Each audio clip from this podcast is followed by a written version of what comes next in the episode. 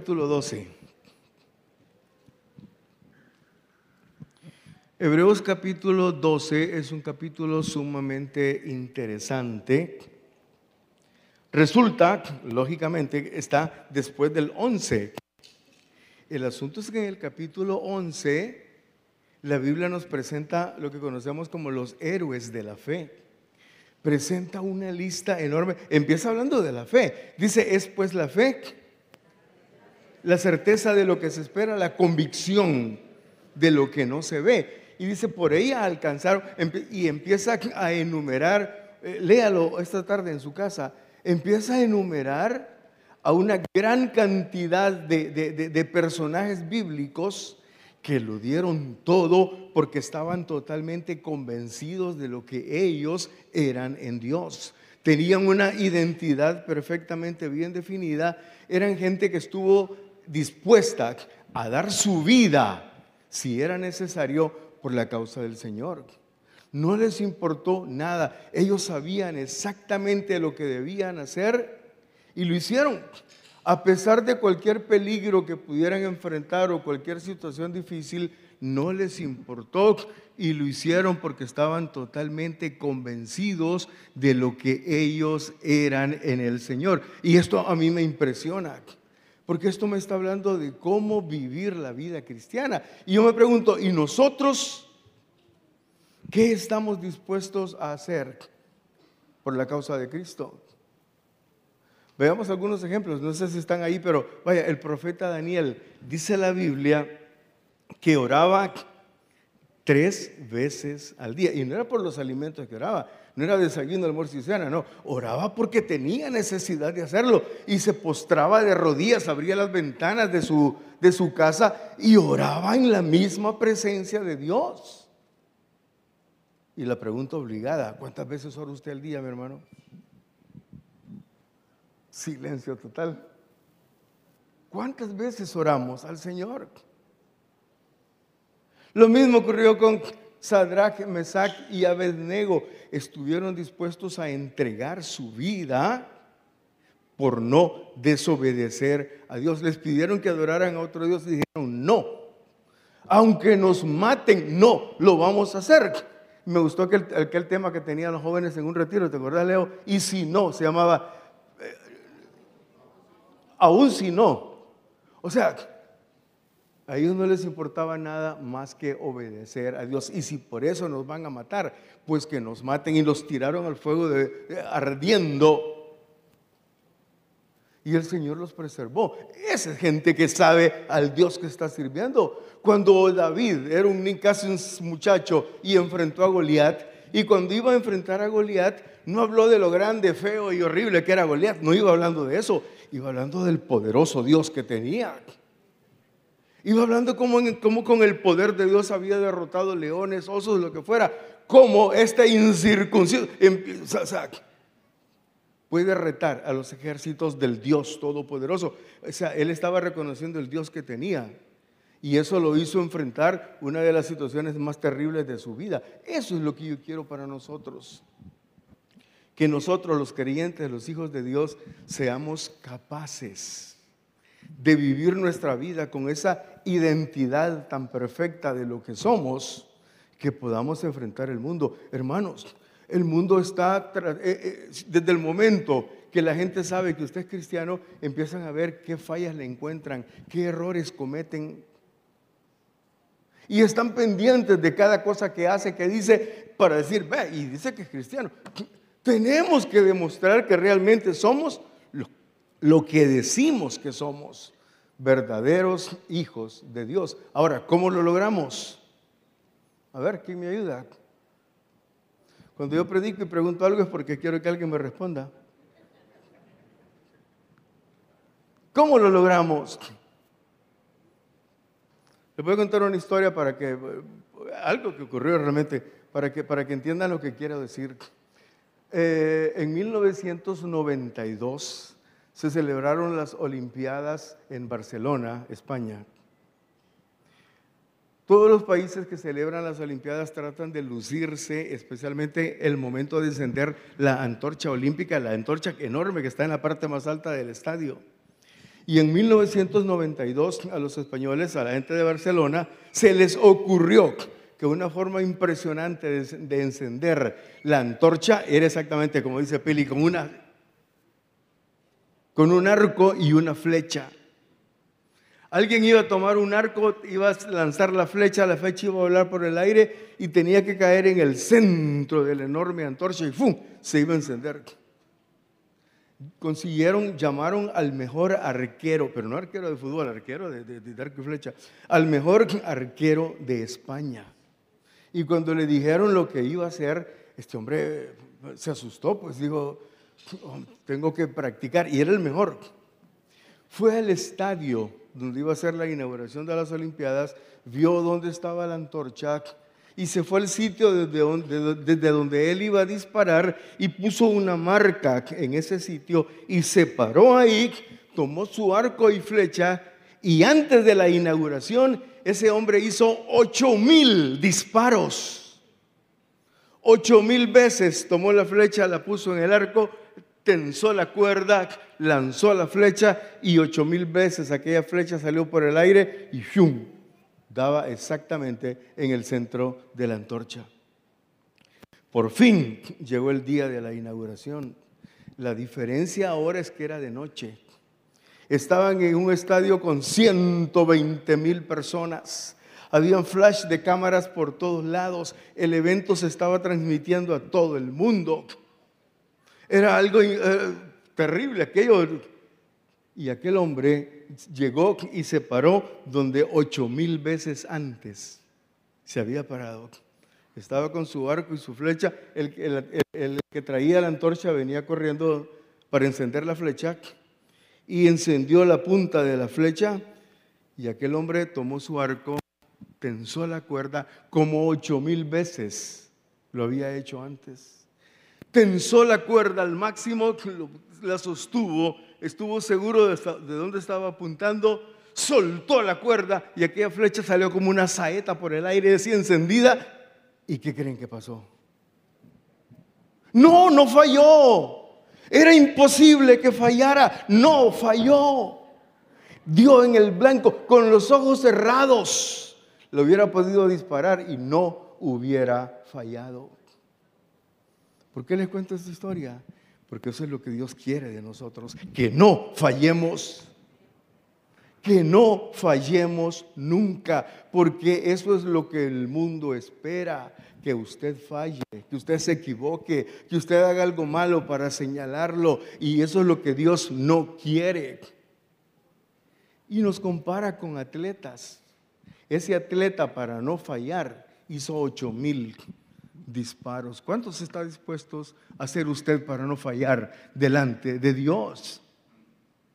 Tenemos que vivir la vida cristiana sin fallar. Pero eso, eh, como dice el pastor Daniel, eh, estoy citando mucho al pastor Daniel ahora, ¿va? realmente sí lo admiro. Es, un hombre de Dios, es un hombre que, que nos enseña tanto y lo admiro. Pero yo creo que más bien es por lo que dice aquella canción. No es una carga, es mi hermano. Y somos hermanos desde que nací. ¿Y qué le voy a hacer? Pero como dice el pastor Daniel,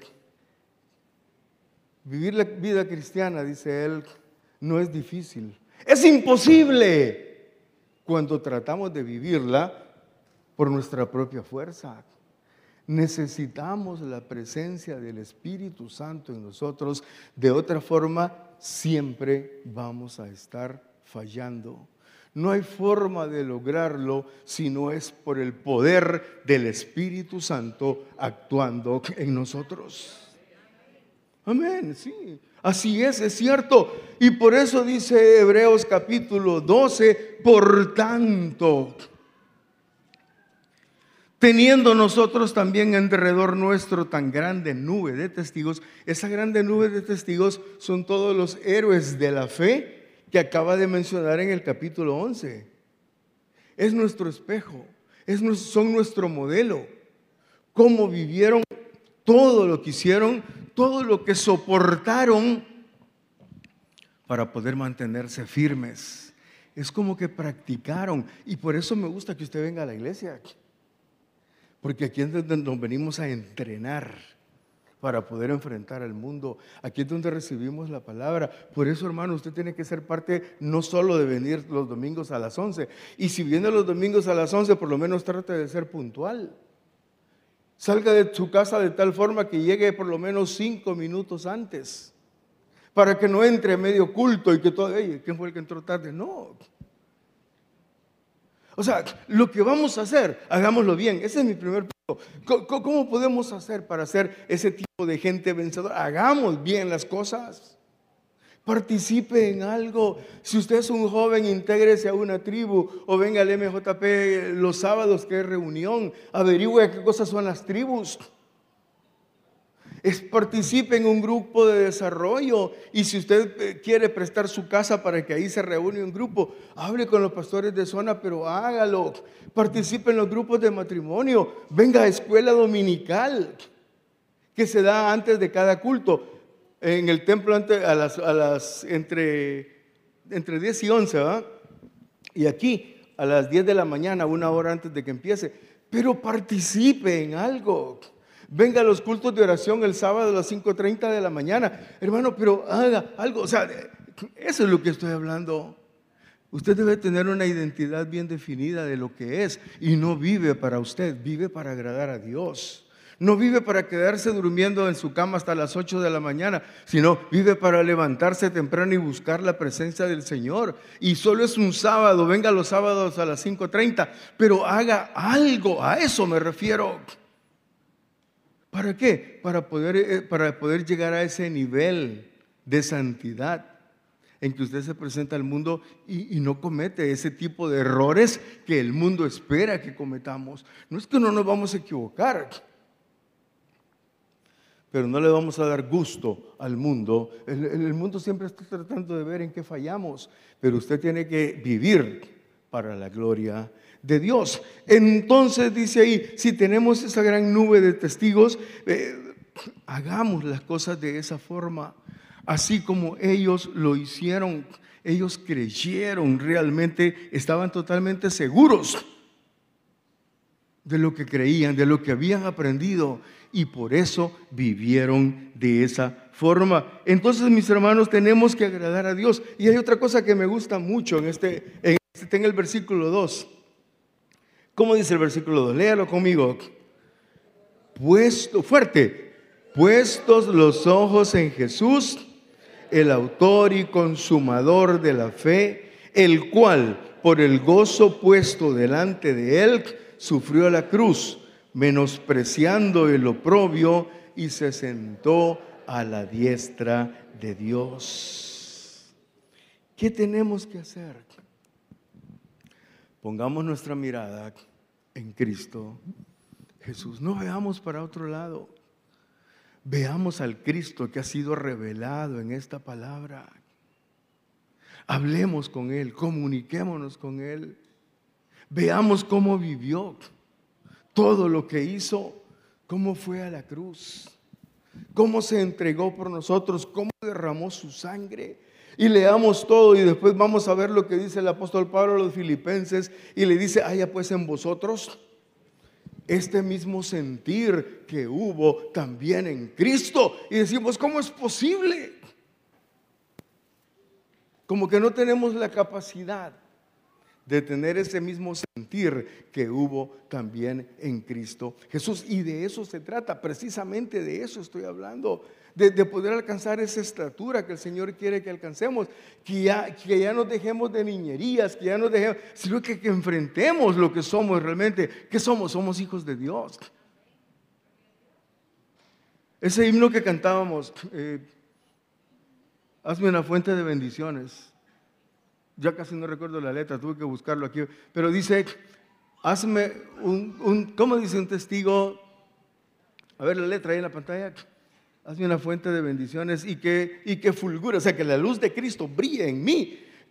Y yo cuando leo esas cosas, a veces uno las canta por cantar y dice, ay, qué bonito el canto, saber quién lo hizo. Pero yo creo que quien hizo, hazme una fuente de bendiciones y que fulgure Cristo en mí. Quien haya escrito esa frase, Yo pienso que era una persona, no solamente alguien que se le ocurrió escribirlo. O sea, lo que está diciendo es que la luz de Cristo brille en mi vida. Alguien que realmente deseaba eso. Y mi, pregunta es, ¿cómo logramos nosotros que la luz de Cristo brille en mí? Que seamos de bendición para todos los demás. ¿Qué sigue la letra? Hazme un testigo, te ruego, Señor, y un fiel obrero de mí, Salvador. Cuando dice testigo se refiere a Hechos 1.8 y recibiréis poder cuando haya venido sobre vosotros el Espíritu Santo y me seréis testigos en Jerusalén, en Judea, en Samaria allí donde vive usted, en la Trejo, Fecitrán, en donde sea que viva, hasta lo último de la tierra. Pero la pregunta es, ¿cómo? ¿Cómo lo logramos? No basta con que nos sepamos la Biblia de memoria. Lo más importante es cómo podemos aplicar esa palabra a la vida diaria que vivimos. ¿Cómo podemos hacer para que esto funcione en nosotros. ¿Qué dice la Biblia en el versículo 2? Puestos los ojos en Jesús, el autor y consumador de la fe. Él lo hizo todo por nosotros. Miremoslo a Él. No veamos el problema, no veamos la enfermedad, no veamos... Hermano, todos tenemos problemas, todos. ¿Quién no tiene problemas? Levante la mano el que no tenga problemas.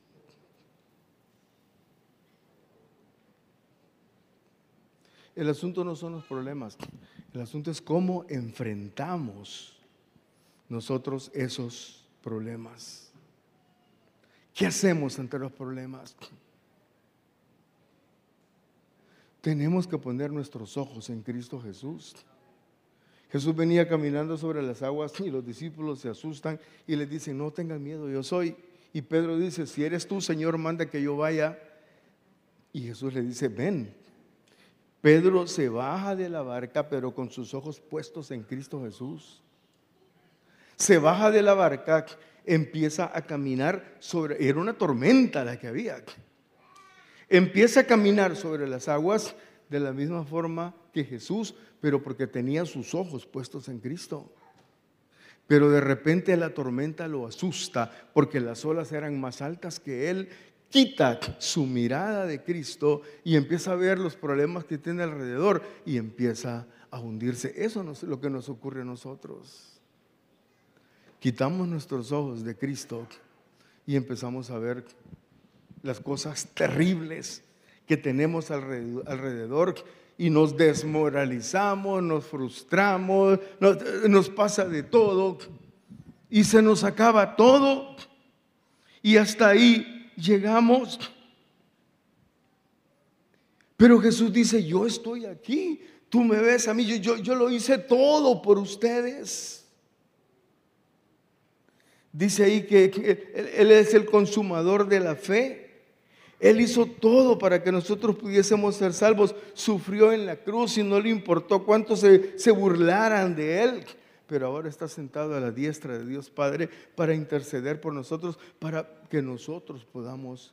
Eh, él sufrió para que nosotros no tuviéramos que sufrir todo eso. Y entonces, ¿por qué no nos va como quisiéramos? Exactamente así es. ¿Cuánto más nosotros? Por eso dice, si tenemos esa nube de testigos, ¿por qué nosotros no podemos vivir de esa forma si el Espíritu Santo está con nosotros? Tenemos que hacer a un lado esas cosas que nos tienen mal, esas cosas que no podemos superar.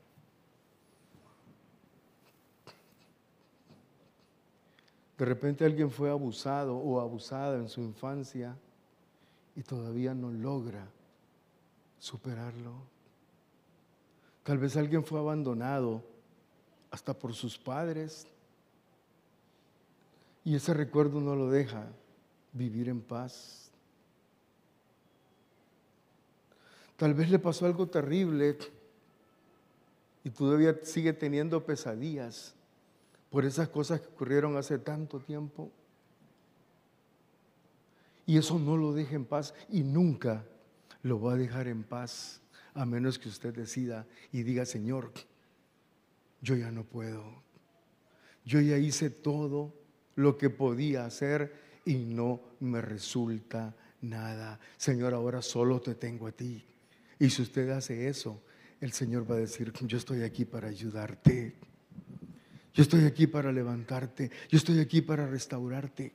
Yo estoy aquí para quitarte ese temor que ni siquiera sabes a qué cosa le tienes temor. Y cada noche no puedes dormir pensando que algo te va a pasar. Nada te va a pasar. Porque el Señor está contigo. Pero tienes que sacar eso de tu corazón.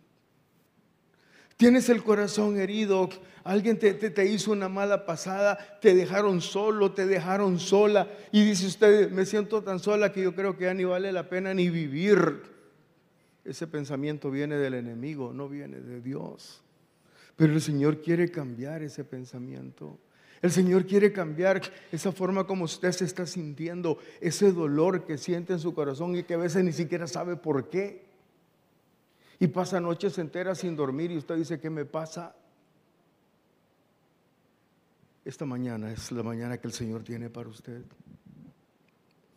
Dios está acá. El Señor Jesucristo está acá. ¿Y sabe qué le dice? Le dice, si estás cansado, si estás trabajado, dice el Señor, ven a mí que yo, dice Jesús, yo te haré descansar. Y de repente alguien viene y me dice que usted no sabe todo lo que yo he sufrido. Y hay gente que viene así. He sufrido tanto, mi hermano, que nadie ha sufrido como yo. Está equivocado, está equivocada. Hay uno que sufrió más que usted, mucho más. Y él lo sufrió para que usted no tuviera que hacerlo.